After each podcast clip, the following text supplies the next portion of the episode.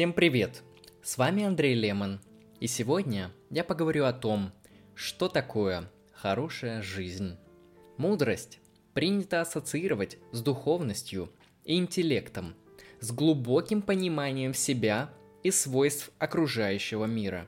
Но мы не назовем человека мудрым, если его поступки не соответствуют тому же стандарту. Мудрость имеет как теоретическую, так и практическую сторону.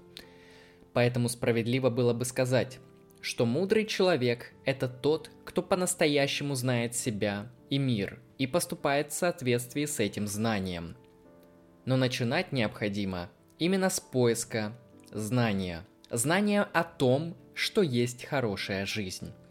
Философия – это такая деятельность, в которой мы постоянно метаемся между сложным и простым – мы выстраиваем сложные теории, а затем пытаемся вернуться к тому очевидному и простому, что послужило толчком к занятиям философией.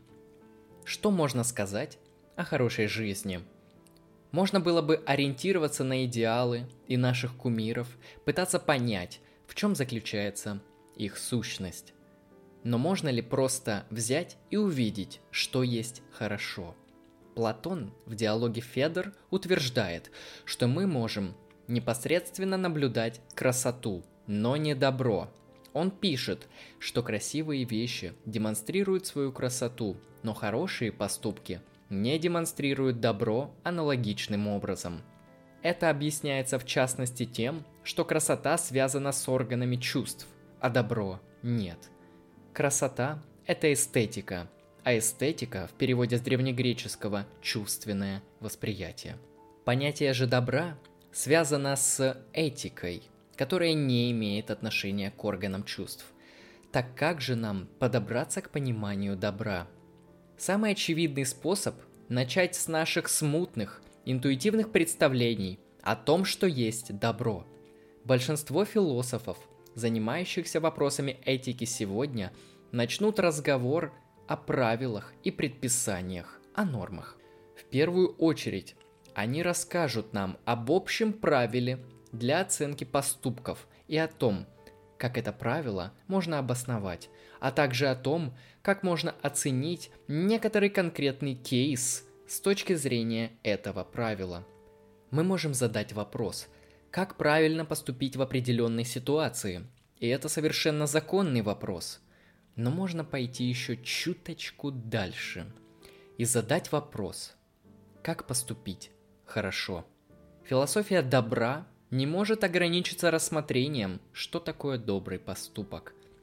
Более того, я убежден, что философия добра должна заниматься вопросами, что есть хорошая жизнь, что такое хороший человек, можно ли стать идеальным человеком. Именно такие вопросы должна задавать философия. Именно на них она должна искать ответы. Но для большинства современных философов это оказалось бы непросто. Потому что это означает, что философия снова должна стать наукой о мудрости. А это в наше время совсем не так. Если я попытаюсь определить добро как некоторый x, и этим x может быть, например, любовь, свобода, счастье, разумность или что угодно другое, то мы столкнемся с той проблемой, что любой X может соответствовать этому добру в большей или в меньшей степени. Мне кажется, что, рассуждая о добре сегодня, было бы неплохо обратиться к античной этике. Она может сказать современному человеку гораздо больше, чем, например, этика Канта, хоть Кант и жил ближе к нашему времени. Все дело в том, что античная этика в значительной степени была этикой самореализации. Во времена, когда каждый человек стремится как можно лучше реализовать себя, мало кто задумывается о том, что представляет это нечто, которое мы так хотим реализовать. Именно этот вопрос лежит в основе античной этики, и именно так его формулирует Аристотель. Вопрос о том, какой проект самого себя мне следует реализовать, тождественен вопросу, как мне следует жить.